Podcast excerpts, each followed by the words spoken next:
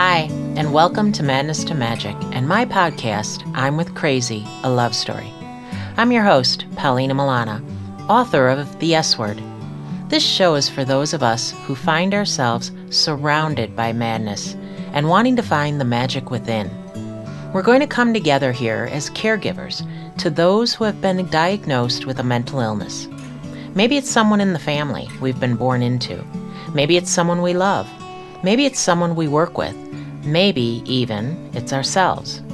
Whether we've been thrust into this caregiver role or taken it on by choice, this podcast is where we're going to share our stories and learn to realize the magic in all the madness we may have been experiencing. I promise you, it can be done. So let's get to it.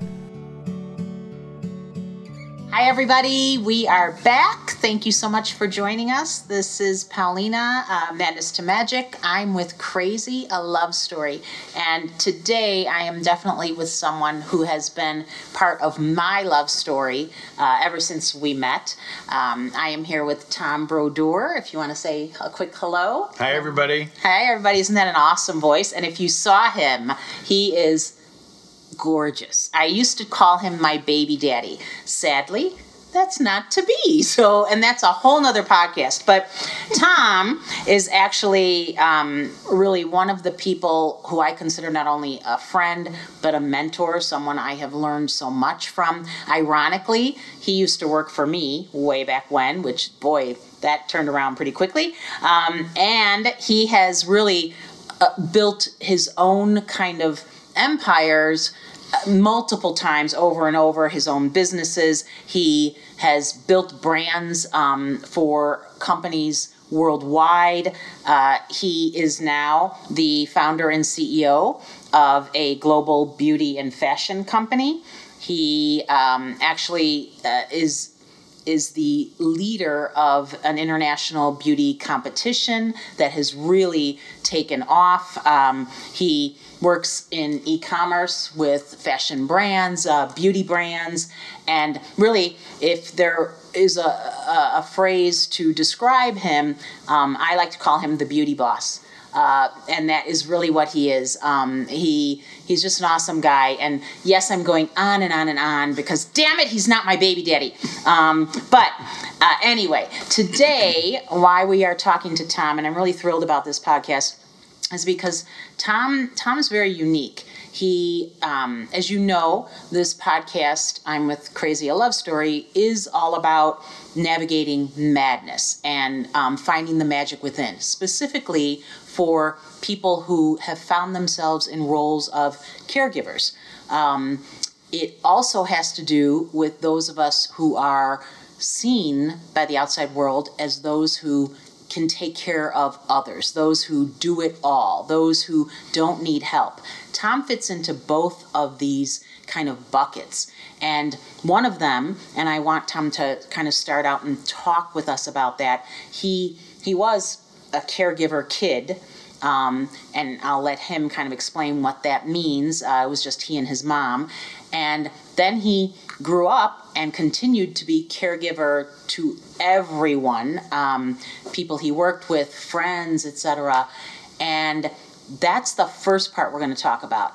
Then I'm going to ask Tom to move into another much more personal um, aspect of when madness kind of comes home and when it when it takes root in yourself and what to do about that when you are such a strong um, person uh, so I will stop talking. You know how hard that is for me. Um, and Tom, you can you can stop laughing now. You have to actually speak. Um, but uh, so Tom, um, hello again. Hello. And if you would kind of just give kind of a little bit of background, right, as the caregiver kid, and really how you kind of rose, came out of that, and a little bit of all the things that you have climbed the ladder to succeed in, and we'll go from there. How's that? Sure. Thank you. Um, thanks everybody for, I guess, tuning into this and and listening uh, to a little bit of of my story. This is an honor. Um, it's a privilege to get to share uh, parts of who you are and parts of where you've been uh, with complete strangers in the hope that maybe some of what you hear, if even one of you here's something that's useful to you. Um, I hope that will be the case. Uh, for me, I was uh, born outside of Miami, Florida, uh, to a single mom. My mother and father met in the military. They were both in the Air Force. They served during the Vietnam War at Pearl Harbor at Hickam Air Force Base in Hawaii. My mother was a sergeant. My father was a personnel and staff major. Uh, because he was flat footed and nearsighted. Thanks, Dad, for all that. Appreciate it. I have both problems now. Um, my father decided after two years of marriage uh, and about two months before I was born that he did not want to be a dad and he did not want to be married. And so my mother uh, and my life started off uh, sort of as she would describe it later me and you against the world. And um, I was born blue, not breathing, with the cord wrapped around my neck. Uh, my mother uh, had had a really difficult birth. Um, she had only dilated the size of a nickel, and I was born six minutes later. So there was a lot of tearing, breaking, fracturing that happened. My mother was in traction for a year, could not walk for a year, uh, the first year that I was born. Um, I had a bruise from the, the base of my skull to the tip of my tailbone um, because I compressed in the birth canal and then sprung sort of open, like not not the way babies are normally born. So I made some grand entrance, I guess you could say, a little faster than certain bodies were able to allow for. Um, my mother was uh, a single mom until I was five she met my stepfather. Uh, we had moved to Northeast Ohio from Southeast Florida to Northeast Ohio so that my mother could find work. Um, along that way and during that path, we were on welfare and food stamps and no babysitters, no caregivers. My mom working in a bar downstairs, me putting myself to sleep, and all of that as a, a one, two, three year old um, above the bar. And uh, about two years old, I had a bad experience with a respiratory issue called at the time croupy cough. And I was hospitalized for three weeks in a plastic tent uh, for oxygen uh, purposes. So, if any of you have, have, ever seen the movie The Boy in the Bubble, I was one of the inspirations for that movie, uh, my story. Um, at two and a half weeks, as the nurses in the hospital would declare later, Mr. Independent decided he was all done living in plastic. I began taking the bubble down because, you know, I thought it was nice to organize these things at two years old and find my way free. my mother got remarried when I was five. They were married until I was nine. My stepfather was persona non grata. He was really not around, uh, worked a lot. He and my mother had a business together. My mother was the brains and he was the brawn, I'd like to say. Um, at nine years old, that divorce was final and it was me and her against the world again. Um, so I learned at a very early age, from eight and a half to nine years old, how to care for myself. So my mother worked multiple jobs uh, to take care of us, or me and her. Um, no other siblings uh, at the time, nobody else but the two of us. So there was a lot of time where I can remember my mother going to bed hungry, uh, but I did not. I remember there were a lot of times uh, growing up through my my double digit birthdays uh, from 10 years old till about 15 years old where every odd job that i could do whether it was cutting grass or um, hedge trimming for the neighbors or raking leaves or babysitting kids uh, would be rolled up in penny nickel and quarter uh, papers, and they would be used along with my mother's paychecks to pay our bills. So, um, at a very early age, I learned the value of hard work. Um, I also um, had a parent who tried her best uh, to create opportunities for me to still be a kid. She would she would break me out of school and we would play hooky together on those rare times where she had time off um, because I didn't get to do a lot of that. I didn't do a lot of the things my peers and my contemporaries did when I was in grade school, middle school, and high school because I was working. And, um, and work was a means of survival. And I would learn throughout the course of my life that work became survival for me in a lot of ways. And, um, and I guess we'll talk a little bit about what it feels like when you're not sure if you can survive when that whole work scenario changes. So, knowing you, I know there's even more to this story, right? Even before we get to when the work scenario kind of changes. I want to just touch base a little bit on, first of all, thank you for kind of the, the early years, right? Um, little Tommy, the early years, uh, and the stories of your mom and, and what, what your mom did try to do, right? Because everybody's trying to do the best they can in any scenario, and we all know that. Yeah. Um, I'm wondering for you, did you ever, when you were really kind of growing up, realize, wait a minute, this isn't how everybody else kind of seems to live? Or did you ever have that, well, this isn't fair. Why, why me? You know, it's a good question. I never, you know, I guess I just was raised, and maybe it's just my personality. Maybe it's that's even more than maybe it's my nature more than my nurture. I've never been a person who's been particularly self pity oriented, or how come this, or why that. I just, I've always had this perspective that what is at this moment is what is.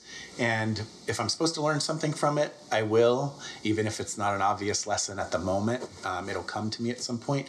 If I'm supposed to grow from it, I'll grow. If I'm supposed to look back at it later, at some other time in the future, and reflect on it for something, I will. So I never grew up with this idea of, um, which one of these is not like the other? And how come i am not? And how come there is no dad? And how come my situation has financial struggle in it? And how come i have to work? It it just really i became a person who at a very early age just recognized that we're here to lift others i believe. Um, and in this particular case through my childhood my mother was part of that journey. I was there to lift her and um, and maybe by doing so set an example for other people uh, whether they were my age older or otherwise. So i never felt like a victim. I never felt like i didn't have a dad and woe is me or mom's always struggling woe is us or i don't get to do the things the cool kids do because we can't afford it woe is me again it was we are where we are we'll do the best with what we have but we won't always be here so I, I was raised. This is definitely nurture, not nature, because I, I would I will later say that as I grew in my life, um, I learned to be a learned optimist and pragmatist about a lot of things. My mother would say to me all the time, whatever the goal was that I wanted to set for myself, whether that was to achieve something as a, an athlete, or to achieve academically, or student council, or something else relative to the school years, she would always say to me, You are greater than your circumstances, Thomas Michael, so go be great. And I took that to heart, and I really did try to apply myself in many, many ways. You would later learn as you get older how much pressure that is to operate under, how much you then internalize those encouraging words uh, in certain ways that may or may not be healthy for you uh, as you grow up. And, and I would I would hit that that mountain and that wall um, at 47 years old, which was just three short years ago. Seems like so long ago, and yet so much has been learned since that time. Mm-hmm. So, Well, so much has been learned throughout All your entire life, right? it, sure. And I do love, I mean, one of the things that I remember you taught me was you are greater than your circumstances. So that definitely is a pay it forward that I have used even with others. So Good. thank you for that. I'm glad Thank your that. mother. Yes. Um, but I, I wanted to talk to you a bit about um, just just staying in that moment of caregiver kid, right? The child who, Sure. you know, before you even get to what happens in college, et cetera. And you who who knew like you know one of the things for myself one of the things even with the CASA kid that i have um, the uh, court appointed special advocate uh, kids in foster care one of the things that really has kind of um, come up for me is kids who are in these roles as caregivers right of the adults or themselves or you know often are keeping it all secret, right? Sure. And the question I have for you is when you were going through all of this, I mean, for goodness sakes, you were a toddler living above a bar, right? Mm-hmm. If I remember correctly, you even fell down the stairs at one point, broke your leg, Yep. correct? Yep. So you That was that was a year of great health challenges. We had croupy cough when I was two, broken leg when I was two. Yeah. But you know, good news is no head injuries after 18 stars. Well, that's well, coming, that's, that's debatable. That's coming. That's debatable. that's in chapter two. No, so That's the next podcast. That's the next right, one, The brain right? damage exactly. that Yeah, I've really. suffered from We probably are going to have to do a couple of parts on this one, but sure. because seriously, like the life you have lived really would have taken down, let's call them lesser people, right? People Mm-hmm. who just didn't have that foundational core or spirit or whatever we're talking has really driven you through. Um, which makes you very remarkable, even though at times we don't feel remarkable, right? There are things that kind of do take us down. Well, well, and we'll talk about that. But in terms of childhood, and who knew like that all this was going on, right? Nobody. You talked to- Nobody. You know, I guess um, one of the things that we didn't talk about is I am also a survivor of child abuse. Um, I was, I had a family member, not my mother, but um, a very close family member uh, who violently raped and molested me from the age of, of six to eight and a half years old. And, and that was a secret that I kept, along with the I have to be strong because others will be hurt if they hear this news. And I think when you're in those, I understand that, you know, psychologists say the most formative years are X to Y, but when you go through things as traumatic as what I experienced uh, from six to nine years old, they are also quite formative in many, many ways. And so I figured if I could keep that secret, um, and it was a horrific secret to keep, and an even more horrifying story to tell when I finally was able to open my mouth and speak the words. I could keep any secret, no matter what the pressure was, no matter how hard things felt, no matter how difficult the times were, it was okay. And so there were times, even with my mom, where the short temperedness that became a single parent under enormous pressure to do all the things and make sure the kid was okay and she was okay and all those things, where she was rough. Um, she was unfairly heavy handed, right, when it came to discipline. And my mother and I have, have grown a lot through that with one another and talked a lot through those things over the years. But um, all of those become secret keeping for me became a tool.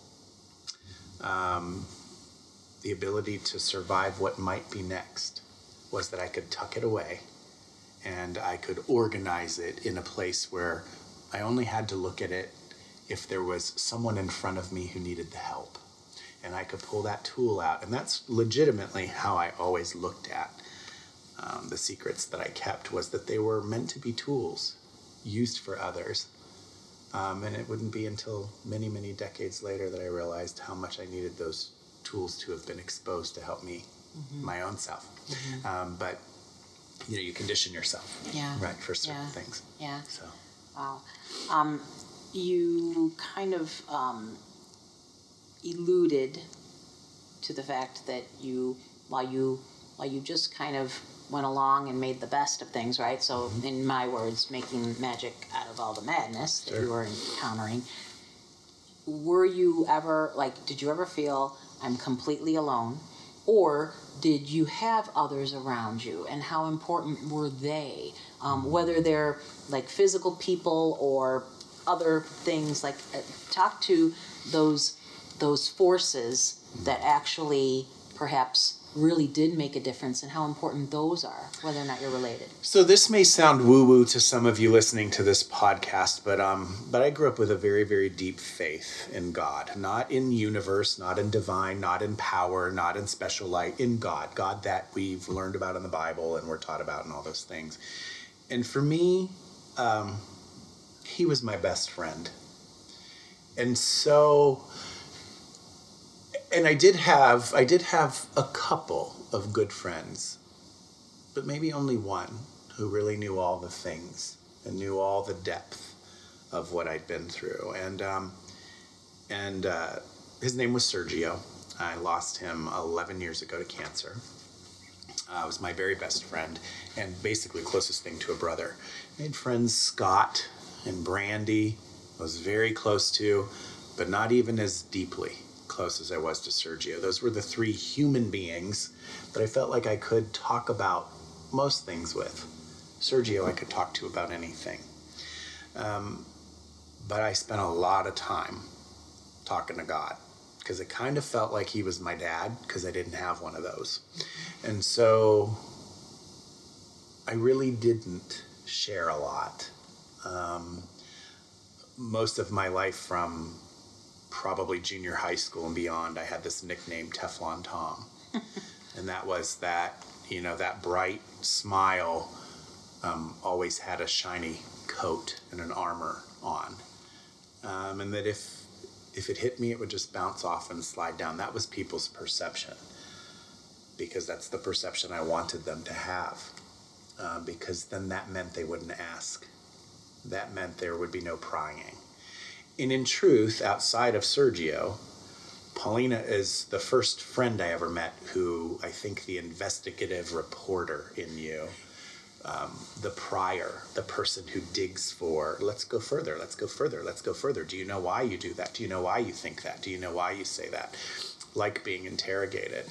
um, My husband has called me the interrogator, the so you're yeah. spot on True there. story. That's the brand. Uh, this Powerlina thing may be different. Interrogator might be the real thing, but um, I do think that uh, I I relished in that description because it kept me safe and it made me feel powerful.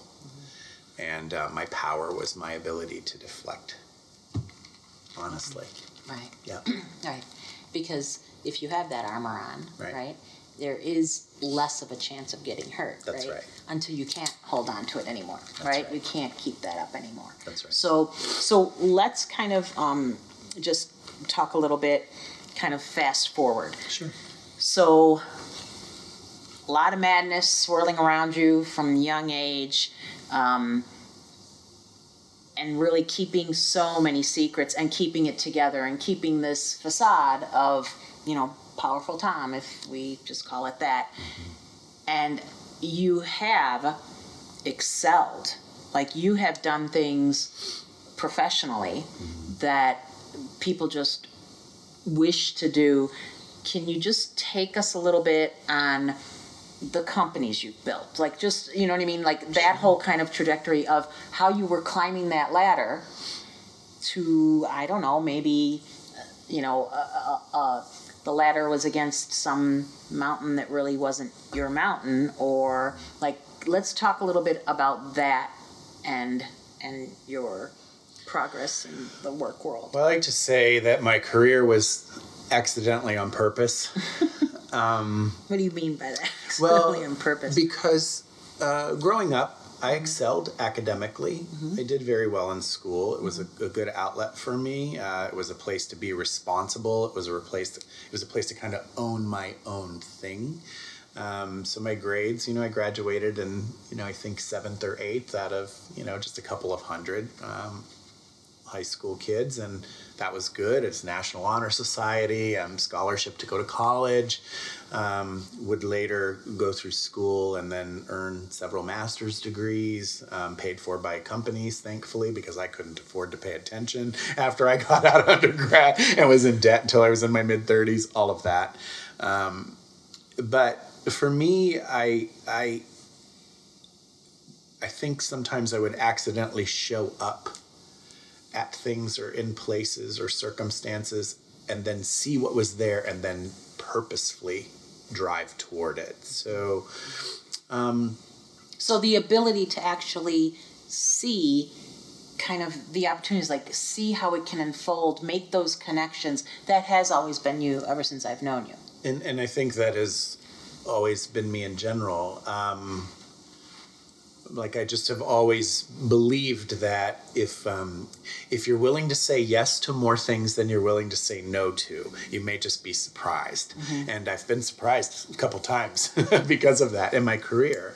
Uh, GoDaddy is a great example of that. Um, I was working in the uh, in the beauty business way back in the early '90s, and was recruited after I left a, a sales job in a little technology company. I was recruited by a man named Bob Parsons, who is the founder of GoDaddy, to a company that was not yet named GoDaddy. Uh, the company was a company called Jomax Technologies. That was the founding kernel of GoDaddy. I think I was the seventh or eighth employee, and I was hired to run marketing. And I could barely spell marketing. I had no idea what that meant. Um, but because I had some other previous experience that felt like it was aligned, I met Bob and a woman named Barb Rechterman, two very pivotal people in my career. Um, at a bar, of all places, a bar was my first interview. True story. And Bob was always a bit of a renegade, a little bit maverick like, anyways. And anybody who's ever heard any of the old GoDaddy radio commercials or now even the PXG Golf Club commercials, and you hear his voice, he's I always say he's equal parts Yosemite Sam and and uh, and Foghorn Leghorn, just that deep booming voice, very powerful, very whatever. And he looked at me after we had had a drink and a half, and I mine was seltzer water because I was trying to be really cool, and his was not, and Barb's was not either. And he looked at me and he goes, "You're hired because you're gonna do it." And I couldn't have probably ten times said, "But I don't know what it is and what that means." And I would spend the next number of years there um, helping figure out what it was. And GoDaddy became it. And that was, I was the first chief marketing officer in my late 20s at a company called GoDaddy that put that brand on the map. And um, even though nobody understood what we did in our Super Bowl commercials, nobody knew what GoDaddy was, everybody remembered the Super Bowl commercials. And so that was a, a privilege and an honor, but it was one of those moments where I accidentally was brought into an opportunity and I thought, wow, this might be a place where I can go do something, even though I don't know what the job actually means. I'm going to try really, really hard to figure it out. And by the time I left GoDaddy, I was running marketing. I also had product development uh, under me, and I was one of the office of the CEO strategists uh, that helped sort of shape the, the future of that business. And would go from there to a number of other things, including but not limited to MarketWire, which is where we met. Yep. Yep. Yeah, definitely. Yep. Uh, I still remember that day. Do you? I still remember being terrified at the time. I was running the PR team uh, from an agency that was going through a review process, and you were coming in to replace the head of marketing. And I thought, oh my God, we're going to lose our jobs. We're going to get fired because this woman doesn't seem like she's going to want to keep anything her predecessor put in place. That's exactly what I thought. In other words, he thought I was a biatch, and then we met. Remember, and it was totally like, oh my god, like total gab fest. Like we were so like I was like, oh my god, I love him. I'm not sure about anybody else, but he gets to stay. No, that was awesome. Yeah, it was fun. Mhm, It was fun. It was fun. It And was then it was really fun for a number of years until it, It wasn't. was, until it wasn't fun, and we'll leave it at We'll that on that one. say another Right, word. Exactly. wait a minute, are our gag orders are those released yet? Anyway, Jk ish Ah, ish, ish, operative ish. ish. Um, all right. So clearly, someone who has overcome a great deal, and a lot of things you even left out, right? I mean, yeah, dyslexia, speech impediments. right. I was going to say there were quite a few things since you're Sure. speaking. Like who so goes into. PR and marketing, right? Right. When they have you know dyslexia and Right. speach impediments when they're a kid. I guess I exactly. do. and not only goes into it, but excels at it, right? and then just keeps kind of reinventing himself, right? Climbing that ladder, taking care of everybody else Sure. along for the ride, really, Yeah. right? And then something happens. Hmm. You get to a certain level, Mm-hmm. and you know, I like to hearken it where you get to a certain level where you're you kind of look around and you're like, are we the fuck there yet? Right? And you're like, okay, I'm I'm doing this, I'm doing this, it's it's coming to fruition, it's coming, and then bam, unexpected things happen when your professional role is something that you are incredibly good at, no question about it. Sure. It is often the thing that we kind of um, expect will always be there, right? That's right. Everything else may fall apart, but that, no, damn it, I can do that Mm-hmm. until it falls apart. Sure. And so, one of the things of this podcast that I really have kind of explored has to do with the very strongest among us are oftentimes those of us who need the most help, Truth. but nobody's even Nobody- attention. Nobody knows. Nobody knows. We don't let them know, but they're not even looking for it, right? And they don't really want to look for it. Right. Because if you are struggling, holy Toledo, what about me, Right. right? So, talk a little bit about what kind of happened to you, and you can go in as much deal, t- detail as you want or not. Sure. Um, where you found yourself in terms of your own madness, and maybe how you kind of have had to pull yourself out, or still are pulling yourself out, right? Sure. So I mean, you know, when I think about it, the the real trajectory of my career started in 1999, right? When I joined the team at Jomax that would later become GoDaddy, and then it continued from there. I mean, by the time I was in my early 30s, I was in charge of marketing, corporate development, mergers and acquisitions, and product development at MarketWire, which we would build together into the third largest news wire in the world, which was quite a steep climb um, with every kind of political nonsense you could imagine. Um, and then from there, uh, you know, went on and, and sort of did a number of other really fun, exciting, and remarkable things, always with an eye. Guess the prize for me always was one day, I'm not going to be number two or three. I'm going to be number one. One day it will be my turn. And I remembered thinking to myself, I was patient with whatever the process would be until it was my turn. And then when it was my turn, I'd get to do my own thing, I'd get to put my own stamp on stuff and all of that. And uh, that time would come 18 years later, right, in 2017. I had been recruited for almost a year uh, to a large e commerce company that competed with the likes of Victoria's Secret and other swim and lingerie brands, and had been recruited literally for almost a year to become its CEO.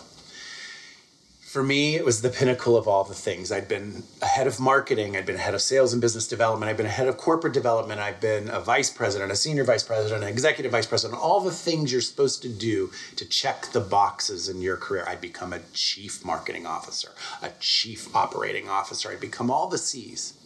But the one that I wanted the most, the brass ring, and I, res- I, I finally, after being courted, courted, courted, and I was working as a president and chief operating officer of another company that I loved. I had a blast doing what I was doing. I got to go to San Diego once a month for lots of meetings, which was great, especially in the summer in Phoenix, because everybody gets out of here, gets out of hell, so they can go to somewhere with a slightly better climate and more water.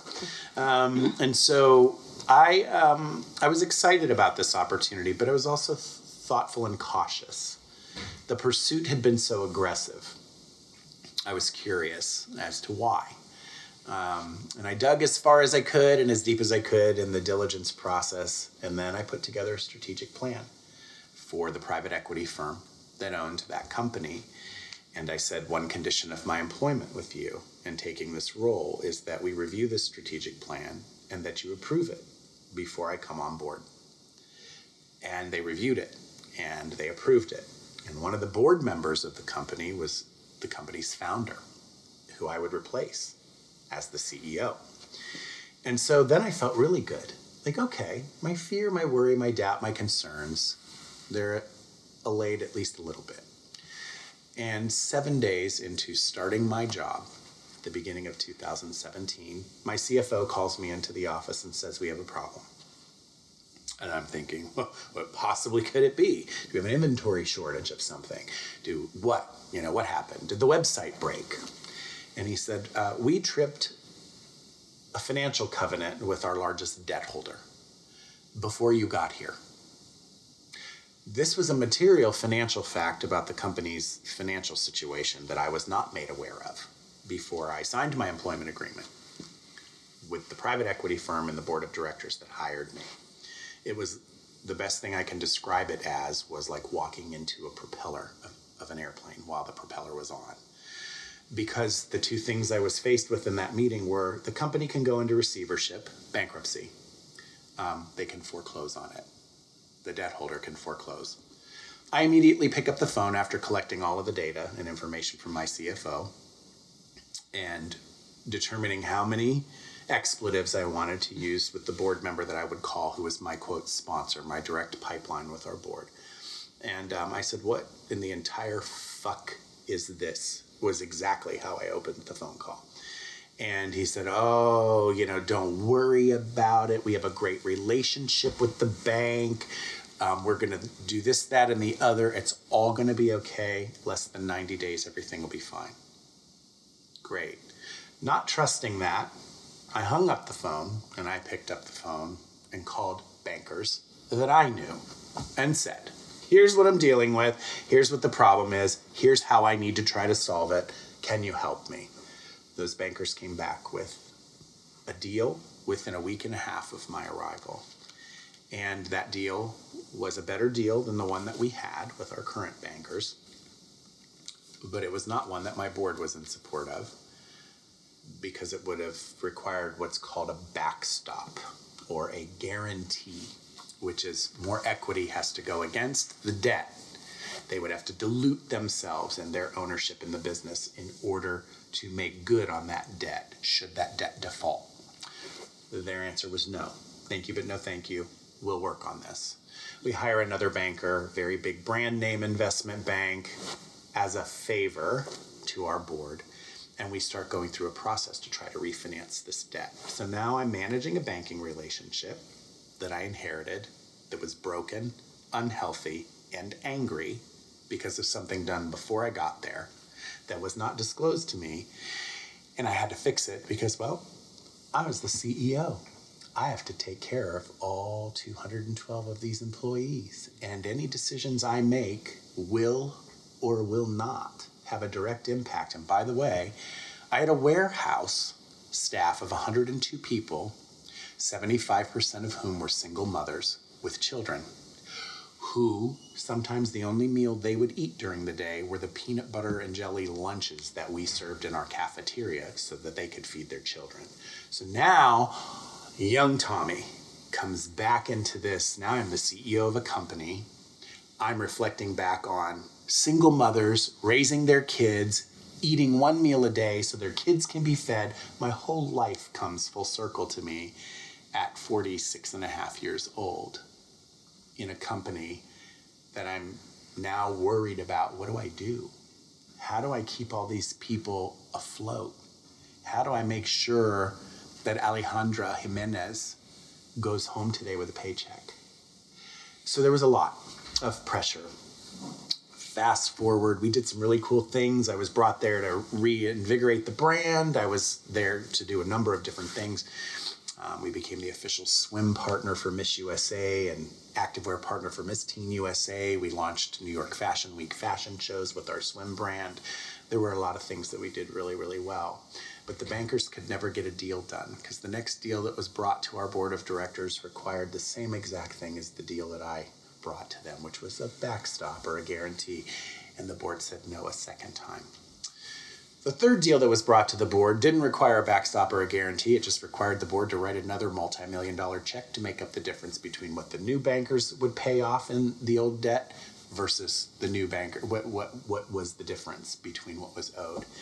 That was the third vote off the island. So, my last board meeting um, was in October of 2017. It was right before my birthday. I would turn 47 years old. I'm sorry, 48 years old. And um, I knew it was going to be a contentious board meeting because I made it very clear to my board we're not going to go through an operational review, we're not going to go through a financial review if you've all paid attention to any of the reports that I send you on a monthly basis, you know what the condition of the business is in. We're growing very, very, very, very, very slowly and very not not as steeply as we should, but we are. But the only problem we're here to solve is the capital table issue that you have to fix because you're the ones that allowed it to happen. You're the ones that created it. I'm the one that walked in and inherited it. I've now brought you not one, not two, but three deals. You've said no. And now it's your problem to solve. I finally had a moment in my life where I said, No es mi problema, es tu problema. You can solve the problem. And so, one of the problems they thought, one of the ways they thought they were going to solve the problem was they had this eureka moment in their marketing genius minds that we should take out advertising on porn sites. Now, as Paulina knows, as having been a woman that I worked for and that later who reported to me, one of the things that has been a hallmark of my career is building strong leadership teams with women and with strong women. Women that others would call bitches, that I always respected as you have a voice, you have to use it, have a spine, stand steely. It doesn't matter what that boy says. If you know it's right, you do. It doesn't matter what the other girl says. If you know it's right, you do it. And so half of my management team that I had built in the 10 months I'd been there were women. And they were sitting at that table listening to this offensive dialogue coming from men. And I'm not a Me Tooer. I'm like, you know, pick up your panties and move it forward, ladies, because we've got shit to do. But as a gay man, I had a unique, I think, per, unique perspective on how to be respectful and thoughtful about gender related um, objectification, whether it's through marketing or otherwise. And so I looked at one of the board members who was a minority shareholder of the business and I said, Well, I'm pretty much open to anything, but that will happen over my dead body. I think were my exact words in this board meeting. I said, because that is number one, not where our customers go to buy lingerie and swimwear. If there is a woman who is our customer, and 92% of our customers are women, not men, buying lingerie and swimwear for the women in their lives, women, they're not going to porn sites to find ways to clothe themselves. That's not what they're there for. So I'm failing to see the connect it's not going to happen with me because I'm not the guy that morally will sign up for that. At the end of that board meeting, the chairman of our board came over and put his hand on my shoulder and said, Wow, that was a tough meeting. I appreciate your candor. I appreciate your clarity. I appreciate your conviction. The three C's that I've been known for, and Paulina knows this my entire career. Mm-hmm. And he said, And you know what?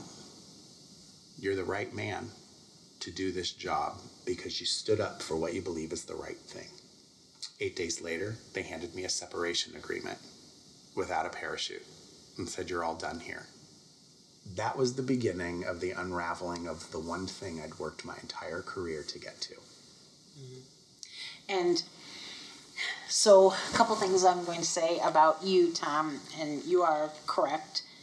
You have always been the person where the buck stops here. You have always been the person who actually kind of builds the teams, builds the morale, does the thing that is right, not necessarily for yourself, but for the organization, right, that you were hired for. Yeah. You have built your own brand on being sort of I know we joke about this, but Mr. Congeniality, sure. right? You are always kind. You never kind of berate. You never point fingers. You never blame. You have done especially in this particular incident, everything that you could do, everything that was right to do, right? Yeah. You you stood the moral ground. You were helping the organization actually get itself out of the hole that you had nothing to do with putting, you know, with them being in. Yeah. And then you kind of got fucked. Yeah. Right? Yeah. 100%. Okay. Hundred percent. Yeah. And we agree with that. Okay. 100%. Okay. So The only time I ever felt like Yes. a victim of something. correct. Oddly enough. Mm-hmm. Not Yeah. even when I was a victim of abuse did I feel like a victim. Right. This time I did. And this time, if I can um, relate, you feel as if you were blindsided, hoodwinked, taken advantage of, and you didn't see it coming. I didn't. And being the type of I was told eight days before. Right. You're the guy. Right. Thank you for standing up for what you believe in. Yeah. And eight days later, it was done. gone right hmm and so even with all that right knowing that you had done everything knowing that really they are the ones who are at fault because identity is so tied in to what we do Sure. right? and all of those other people that you were were taking care of, right, in the business. Then comes the points of self doubt, the points of I should have done this, or maybe okay, wait, what happened here, or eh, all those voices of chaos you went through that. I watched you go through that, which which really honestly for somebody who knows you and somebody who's been through it herself, I will say it was incredibly unnerving mm. to see somebody who is strong, powerful Tom, right? Always kind of knowing which was the next step to be lost in that. Remember how you said the the clouds they're so nebulous you can't like you couldn't piece them together. It's like lost. Talk a little bit about that because I think that in this world we we may may offer assistance to people who clearly are seen to need it, right? Sure. The people who either mm-hmm. mental health wise or otherwise, financial wise, we do rally. There is some support, and it's okay to say something like that. Right. That you need it. At this level, it's a different ball game, and I don't think there is either the support out there for it, nor is there the okay, it's okay to fall apart, Tom. Go ahead, right? Right. You got to still keep it together. So talk a little bit about falling into that madness and and those feelings that you had and then maybe a little bit of what started the path on getting out of it.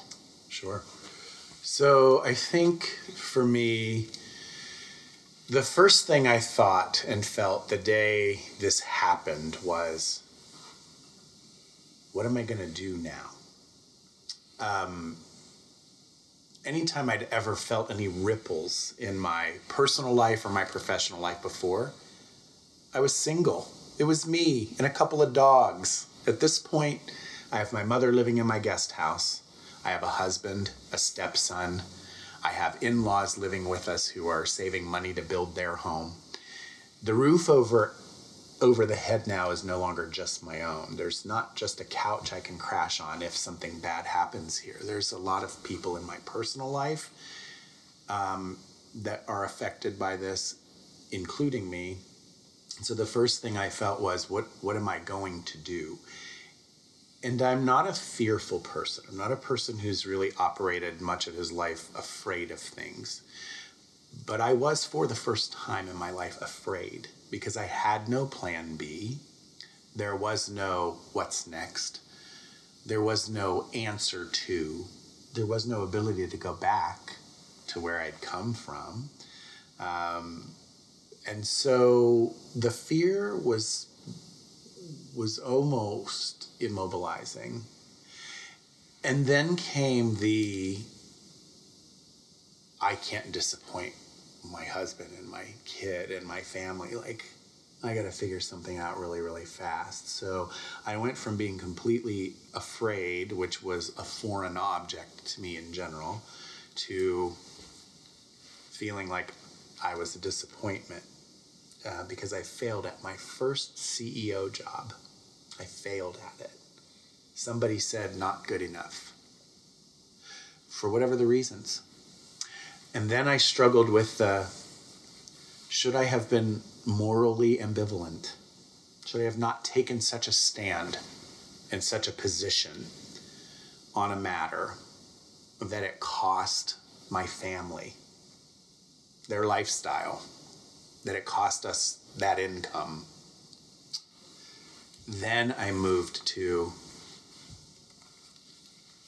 where do you go to try to get help for this, to try to feel your way through it? And um, I recognized that my my husband um, at the time was someone who um, had been through so much of his own struggle before I had gotten come into his life. Uh, he'd been a single father, like my mother was, doing it on his own, trying to find his way, trying to figure things out. I didn't feel like I could go to him and ask for his help because I felt like I'm supposed to be here to relieve his pressure. That's what I'm here for. I couldn't certainly go to my mother, uh, right? Because my mother was was part of my caretaking basket. Um, I didn't feel like I could go to my in-laws um, because part of my family was living in our home. I felt completely alone. This is when, not when I was a little Tommy, not when I was preteen Tommy, not when I was teenage Tommy, not when I was young man Thomas. This was the first time I felt completely by myself on a limb, on a ledge, with no more more questions than answers, and no clear path ahead. which is the worst thing for a type A control freak who's planned his entire life out and finally got to where he wanted to go. It is the worst kind of gripping fear you can experience. And yet, somehow, I knew I could get through it because I'd been through, I kind of looked at it and I thought, I, I survived rape and molestation. I survived in an oxygen tent. I survived a traumatic birth. I survived no father. I survived a, a, mother who worked so hard that the disconnect sometimes between being mom and being caretaker and caregiver was huge. Um, I survived this meteoric climb in a career that wasn't supposed to happen. I survived dyslexia. I survived speech impediments and pathology. I'll be fine. This will be fine. But what if it isn't? And that what if it isn't part was the first time in my life I ever allowed myself. I'm now 48 years old, asking myself, but what if it isn't okay? What if there isn't an answer? What if the path ahead is nothing but a dead end? Then what? What will I do? And so began a spiraling. And I think the first time I ever identified and recognized for myself a depression. I'd never felt depressed before. I never felt like I couldn't get out of bed before. I never felt every muscle in my body ache before. I never felt emotionally unstable before. And yet I felt like I could cry at the drop of a hat, and that was not me. I felt like I just wanted to scream as loud as I could in as loud, as big of an open space as I could so nobody else could hear it, but I could feel it coming out of my body. Those were the kinds of things that I totally never didn't recognize.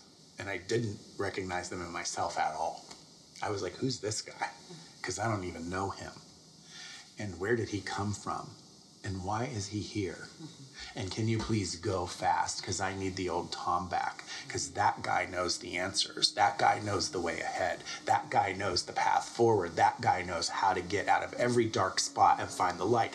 That guy will get there, and he'll get there fast. Where is he?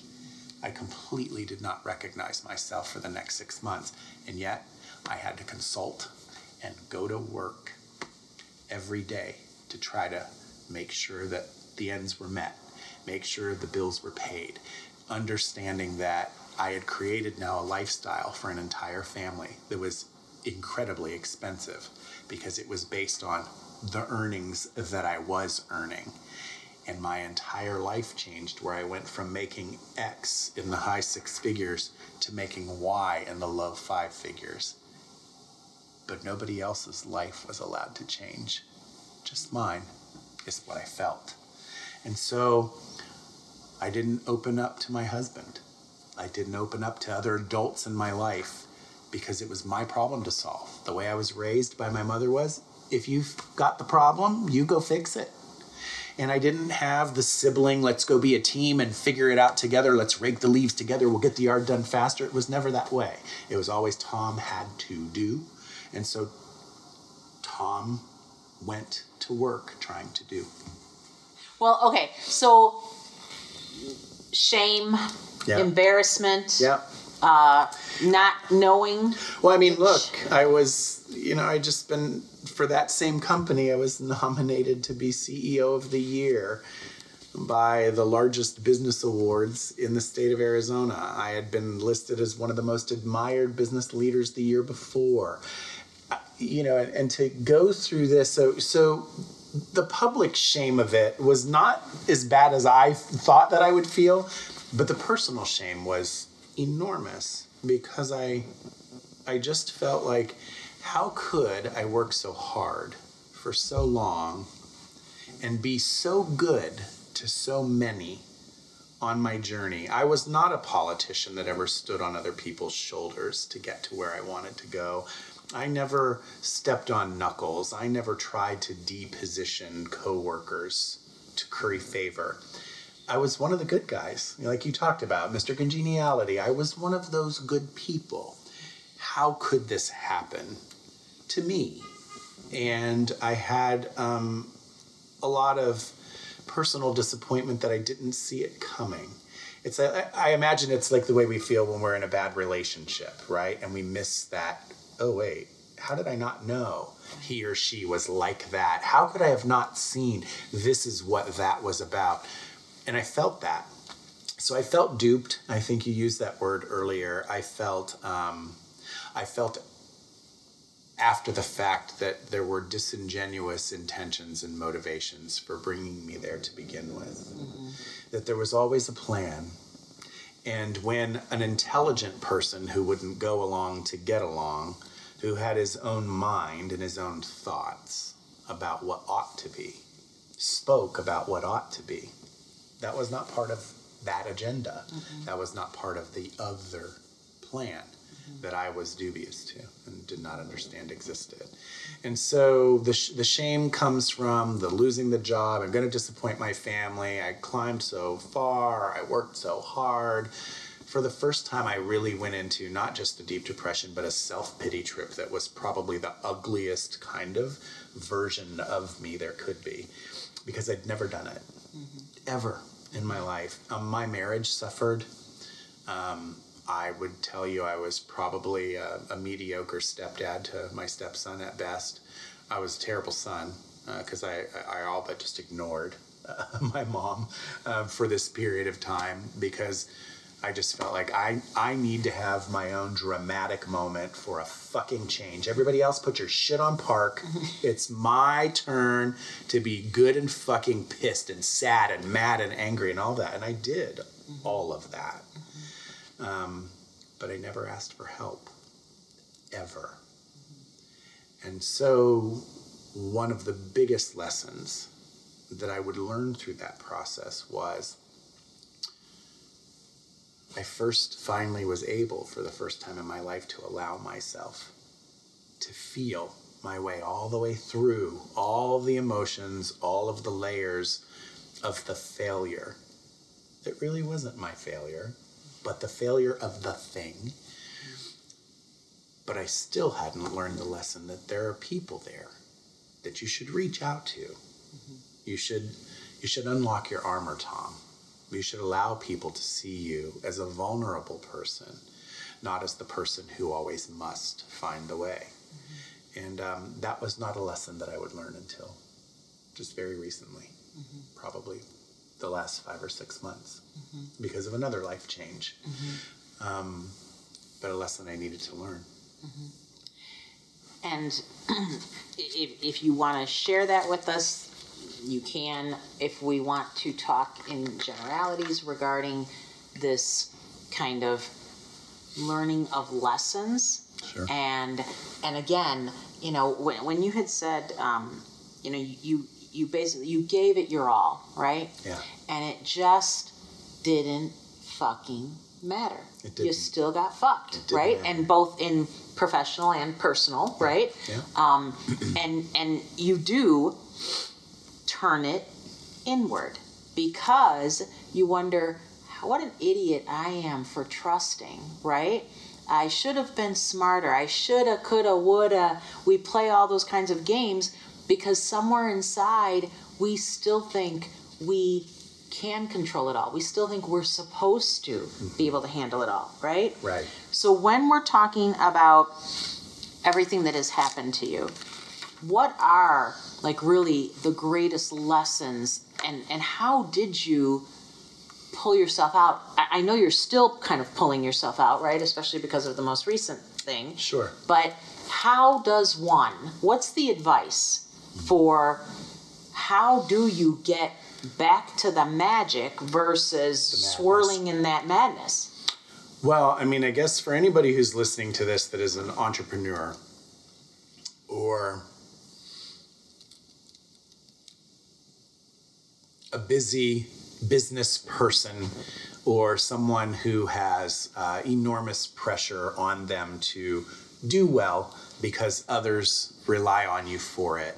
Or because you yourself Or because demand it of or be- yourself, or right? Mm-hmm. because you require, you know, perfection or whatever you think is as close to that as possible. Right. Um, I mean, let's just you know call the the elephant out in the room. I my marriage um, fell apart as a result of this, and he he was the most important um, male relationship, maybe outside of my best friendship with Sergio, that I'd ever had. And so uh, that that marriage dissolving uh, both has taught me what a privilege it was to have that love in my life, and to be the stepfather to our our his son to our son that I was able to be. Um, but also probably even more devastating than the loss of the the C-suite position I'd always wanted. Um, and so I guess just to put that out there, uh, there are probably others of you listening to this podcast that can relate to what's the old saying? Um, when your personal life's falling apart, you're about to get a promotion, right? Um, or when your professional life's falling apart, you're about to fall in love. It's one of those kinds of you know moments, and I had both of them within a two-year span of time, two and a half year span of time.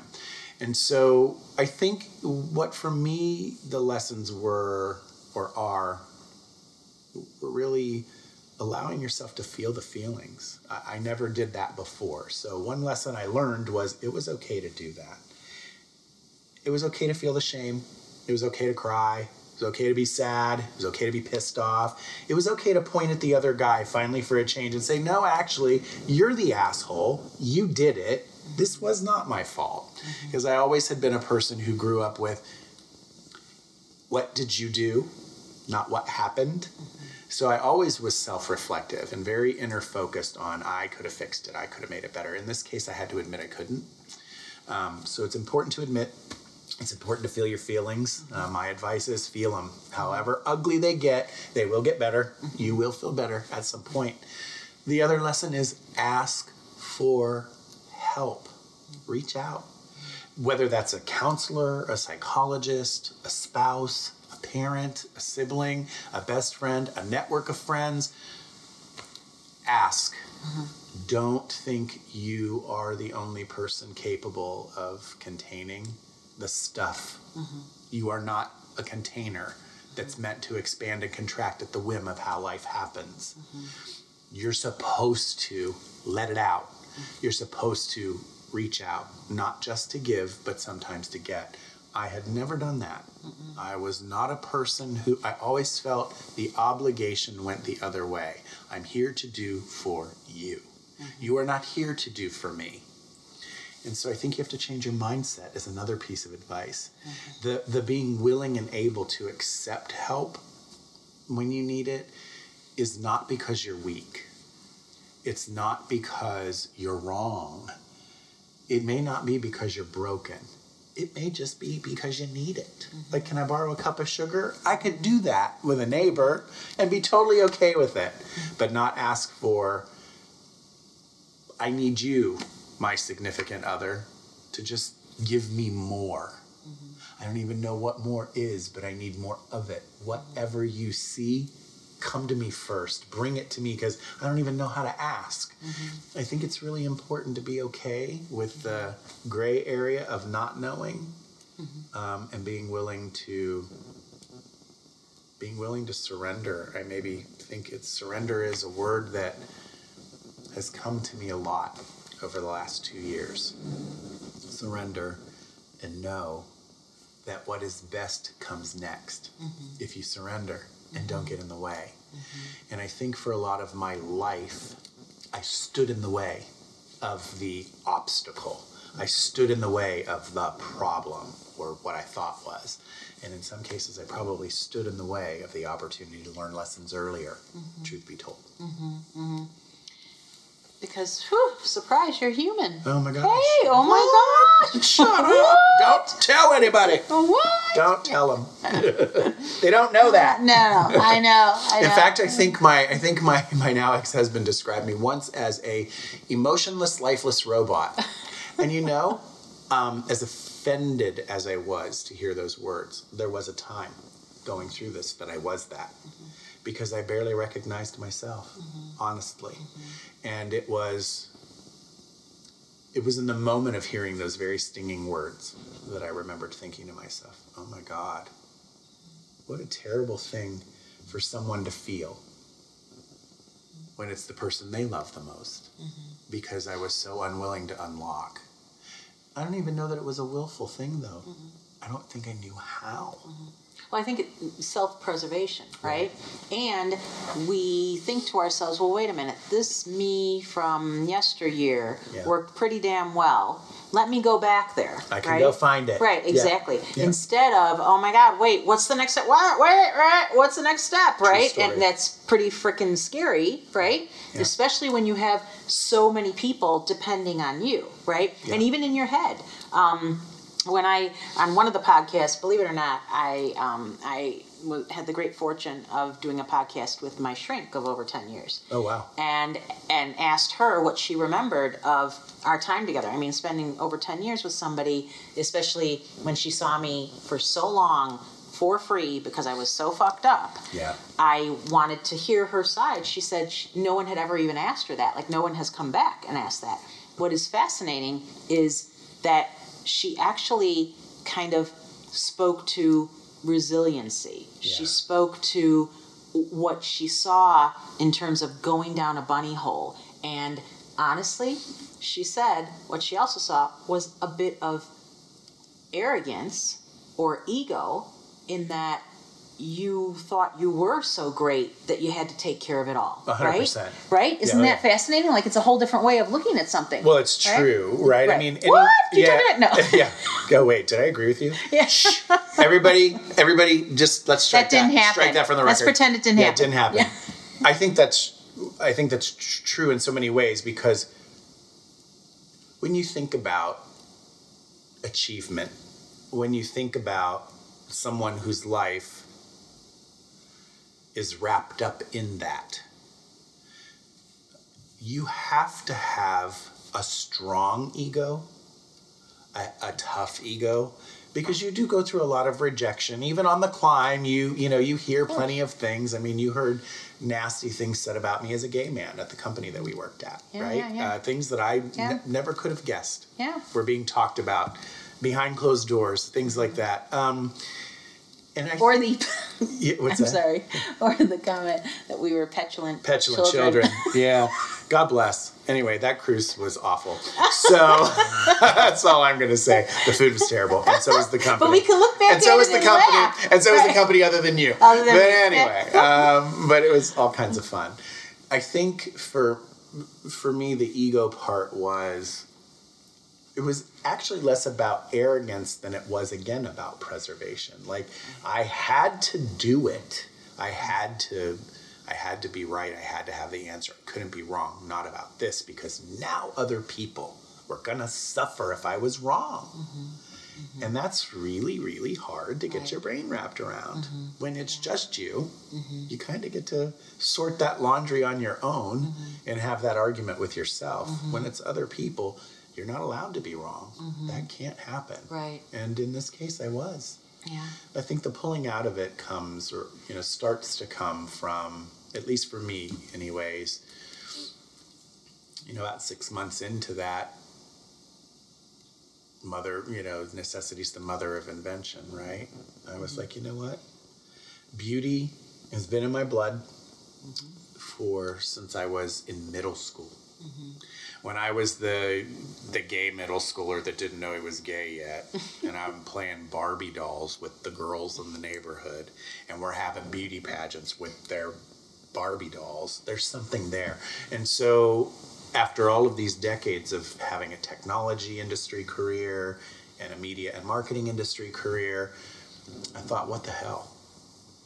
This company that I was at, that I just had the rug pulled out from underneath me royally, is in the fashion and apparel business. I'm one step closer. Why not go back to it? Why not go back to a thing I'd always been passionate about? Mm-hmm. And so began the journey of mm-hmm. creating, you know, Brodeur, Kazanjian Beauty and Fashion, and working through buying, you know, a domestic license to a U.S. beauty competition, ultimately buying a whole international competition, launching an e-commerce company that that showcases cosmetics, beauty, skincare, and apparel brands, and building this thing that was finally uniquely something I'd always loved. And so I began to pour myself into that in a way where um, I worked more hours than I've ever worked. And yet they say when you're doing what it is that is your passion, you never work an hour a day or a day in your life, right? And so to me, it didn't feel, it was exhausting, it was mm-hmm. grueling, but it didn't feel like work. It felt like doing the stuff that I love. But while I was doing that, I was very, very deeply engaged in the building of it because my self righteous perspective about it was I'm building something for my family, and nobody will ever be able to pull the rug out from under us again. Damn it. Mm-hmm. That will never happen. Mm-hmm. And if there's going to be failure this next time, it's entirely and exclusively mine. Mm-hmm. And I know I'm not a failure, so it will be okay. And the outcome of that was I lost my marriage. So I wound up failing anyhow at actually a much more important thing to me, which was being a husband and a dad. And so the most life changing, reshaping, and reimagination of Thomas Michael Brodeur, who for a period of years became Thomas Brodeur Kazanjian, is going back to Thomas Michael Brodeur, new and improved 2.0, 3.0. some version of something Yeah, right. and recognizing that he's allowed he's allowed to not know. He's allowed to be sad. He's allowed to ask for help. He's allowed to let other people lift stuff around him. He's allowed to be the guy that somebody else carries the baggage for on occasion. And I'd like to say I wished I'd learned that sooner, but being a student of life that I've been for 50 years now, we learn what we learn when we learn it. Mm-hmm. We learn what we learn, how we learn it. Mm-hmm. Sometimes we learn quickly, sometimes we learn intelligently, sometimes we learn at dramatic and significant expense to ourselves mm-hmm. and sometimes to others. And I guess anybody listening to this who who is a parent, who is a spouse, who's in a relationship, who values others in your life, ask, mm-hmm. reach out, show the vulnerability, mm-hmm. say you feel broken, mm-hmm. say you feel worn out, say you feel run down, ask the other person what can you put in the tank because I don't have anything else to give and I'm sad to tell you that and I mm-hmm. hate to admit it and I'm shame- ashamed that I did or that I am or that I feel like this but do that. Mm-hmm. Because you may be surprised at what the other person is capable of. Mm-hmm. You may be surprised at where your well can be filled and how and from what perspective you might not be expecting. And I feel like that's the biggest lesson for me. And I'm still learning that part. Mm-hmm. And I'm going Yeah. through that part now. So, mm-hmm. And what I have found is by you doing that, perhaps you were purposely put into this position to serve as a teacher for the other person to step up. maybe. Right? Right. Right? So Yeah. the more that we think we got to handle it all, the more we're not giving them the opportunity to actually rise. Fair right? enough. Fair enough. I will also add one more thing or two more things. You have been given an opportunity, in my opinion, to redefine that word failure, sure. right? Because, you know, there there there has been a story, the woman who created um, uh, the shapewear Spanx. Thanks. Mhm. Um, I believe it was her. I hope to God I'm not getting this wrong. But she said that her father um, at the dinner table would ask them all at the end of every day the question, So what did you fail at today? And they would celebrate it. Because Mm. unless you're failing, you're not trying, you're not learning anything. Sure. I thought that was totally cool, right? Yeah. So, and for you, the learning that Tom Brodeur can actually just be. You, I loved that you said it's okay not to know, right? Yeah. Because whenever I know that whenever I got stuck, I was like, first person in my head who will know the answer is Tom. is Tom, right? He'll know the next step to take, right? Sure. So the fact that you you are embracing this kind of surrender and be, my friend, it makes my heart sing um, because I am very happy for you on that. The other thing, too, that I will say is um, that Maya Angelou uh, quote about we did what we knew how to do, right? Now we know better Right. and we do better. Right. And so while I know you say there is no plan, right, of what is coming, etc., if we were to fast forward, not in terms of specifics of what you'd be doing, mm-hmm. but in terms of what do you want to feel?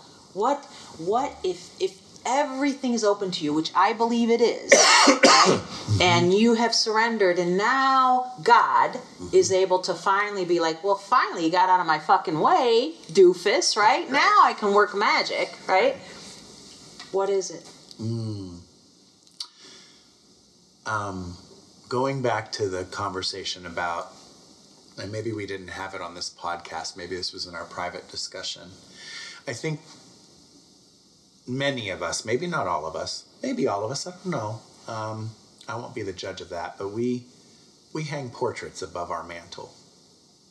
And that portrait is one that shapeshifts over time in our lives. When we're young, that portrait has visions of our future. When we're in our future, that, that portrait has the shapes and sizes and designs of the people, places, and things that are in our lives that we may expect to be there forever. Um, I think the biggest lesson that I'm learning and the way I see the future is it's that old Natasha Bedingfield, the, the rest is still unwritten. And it's okay that it is unwritten. It's okay that you don't know what the next chapter fully looks like. All you have to know is the first word in the next chapter. And, and at least when I'm learning through this process for me, going back to that portrait, you just need the first brush stroke. Mm-hmm. And the rest will happen as they're meant to happen. The colors, the canvas, the kaleidoscope, the people, the places, the things will show up as they're supposed to. So the best thing you can do is disabuse yourself of what the picture should be and allow the picture to become what it's meant to be. And for me, I think that starting point is start with a fundamental belief in you're okay. Whether yes is the answer, no is the answer, or there is no answer to be had right now. Mm-hmm. And that is the biggest life lesson I think I've learned both professionally starting and then personally afterwards mm-hmm. through this last two and a half years of the journey that I've been on. Mm-hmm. You are my friend, and we'll close with this, but you are, to me, the epitome of the Japanese art where a vase is broken and then they fill in the cracks with the gold, right? Mm-hmm. Because it makes it stronger, it makes it more beautiful. So I know what you have been when you have been the guy with all the answers, etc. I really, I cannot wait to just see what now happens. That you are allowing these greater forces to actually kind of come in and take over, and you don't have to do it all yourself. Well, I sure as hell hope we don't have a shortage of gold because we need a lot of it for this busted up mess right now. but thank you for that. I ah, appreciate you're it. welcome. You're welcome. Is there anything left that you want to actually say? Not that this will be the only podcast we have. I have a feeling you've got many more in you. But anything that you wanna? Yeah, I mean, again, this is probably not going to sound terribly corporate or professional, but Yay! yay. um, while you are loving through your life the work that you do, the people that you're with, the experiences that you're privileged to have, don't forget yourself in the process. Um, I spent a lifetime of loving and caring for other people, places, and things to my own detriment. Uh, and I'm finally awake and recognize that there is a reason why on an airplane they ask you to secure your own oxygen mask first because you're really a worthless pile to the little kid next to you, the old lady next to you, or the able bodied person next to you if you're not breathing oxygen yourself. And so don't forget yourself. Don't lose yourself in the the will to achieve. Don't lose yourself in the want to be the best husband, wife, brother, sister, son, daughter, father, mother. Don't forget who you are. Um, and don't forget to take some time to appreciate that. Don't forget to take time to ask other people to help you do better when you need it. Um, then you'll be more worthwhile and more valuable uh, to anybody else or anything else that you apply yourself to.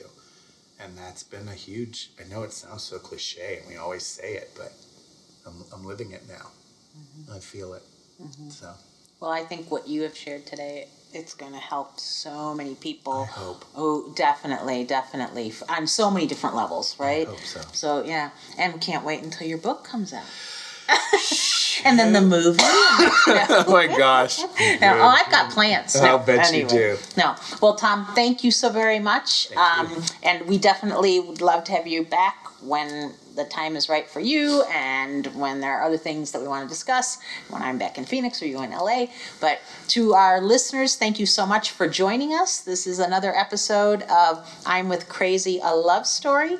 And welcome anyone to share your own stories, uh, comment below. Um, and thank you again for being with us until we meet again.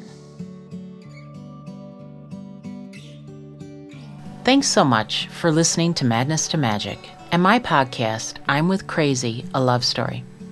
I believe we're all here for a purpose, and I know that this is part of mine.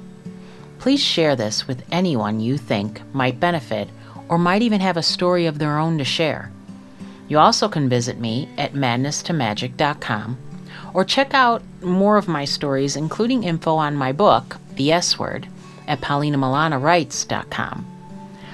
I hope to hear from you and to join forces with what I consider a unique caregiver tribe as we all learn to embrace all of ourselves, to have compassion for others, and to come into our full power by the grace that is both madness and magic. Until we meet again, I'll leave you with one of my favorite mantras Be bold, and mighty forces shall come to your aid. Thank you.